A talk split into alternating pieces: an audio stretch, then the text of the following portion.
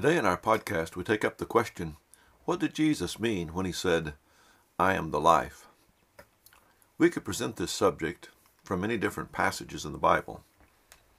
However, we will present it from John 6. At this time in Jesus' life, he had just fed a great multitude of 5,000 people with a small amount of bread and fish.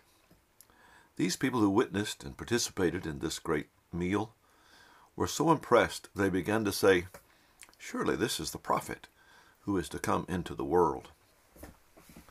The next day, when the crowd realized that Jesus nor his disciples were there, they got into the boats and went to Capernaum in search of Jesus.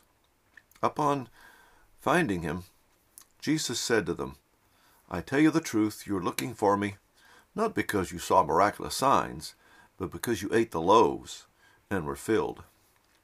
The problem with these people is as common today as it was then. Their thoughts, their aims, their goals were on physical things, things of this life, rather than things of God. Jesus did not die for the physical. He was not crucified to prepare a home for the disciples on earth. He was going to prepare a place in heaven, an eternal home. When the crowd protested that their ancestors had eaten manna in the desert, Jesus replied, I tell you the truth. It is not Moses who has given you the bread from heaven, but it is my Father who gives you the bread from heaven. For the bread of God is he who comes down from heaven and gives life to the world. Then later he said, I am the bread of life. He who comes to me will never go hungry, and he who believes in me will never thirst. Then he said, For my Father's will is that everyone who looks to the Son and believes in him shall have eternal life, and I will raise him up at the last day. Our physical life will end in physical death, because the flesh profits nothing, as he said later. In verse 49 of John 6, he addresses their argument about manna in the wilderness when he said, Your fathers ate manna in the desert, but they died. But here is the bread that comes down from heaven, which a man may eat and not die. I am the living bread which came down from heaven. If anyone eats this bread, he will live forever. This is the bread, this bread is my flesh, which I give for the life of the world. Anyone who had eaten anything in the wilderness wandering was dead. It was hundreds of years before this conversation with our Lord. The only conclusion we can draw is that Jesus was saying the unfaithful in the wilderness were lost, never to be resurrected to life. But faith in Jesus brings eternal life. Jesus gives life, spiritual life, eternal life. That's what he meant when he told the disciples, Do not let your heart be troubled. You believe in God, believe also in me.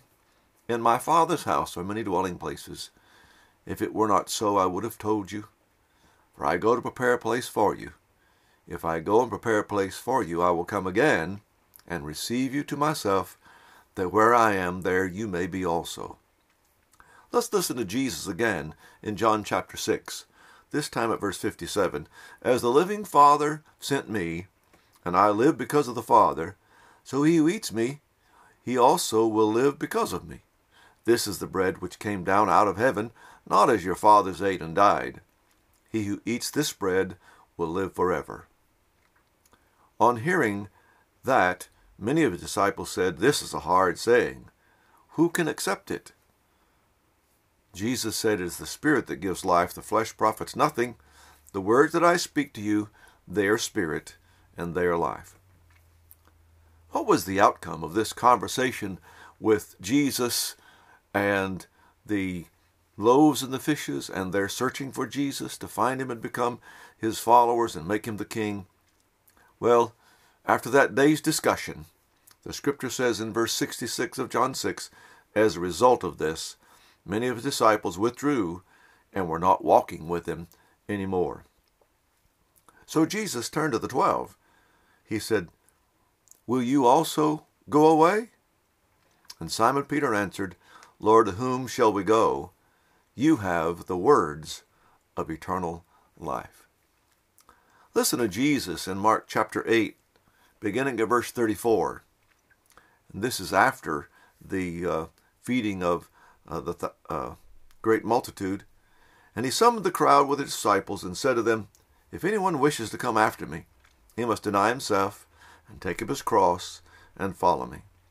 And whoever wishes to save his life will lose it, but whoever loses his life for my sake and the gospel's will save it.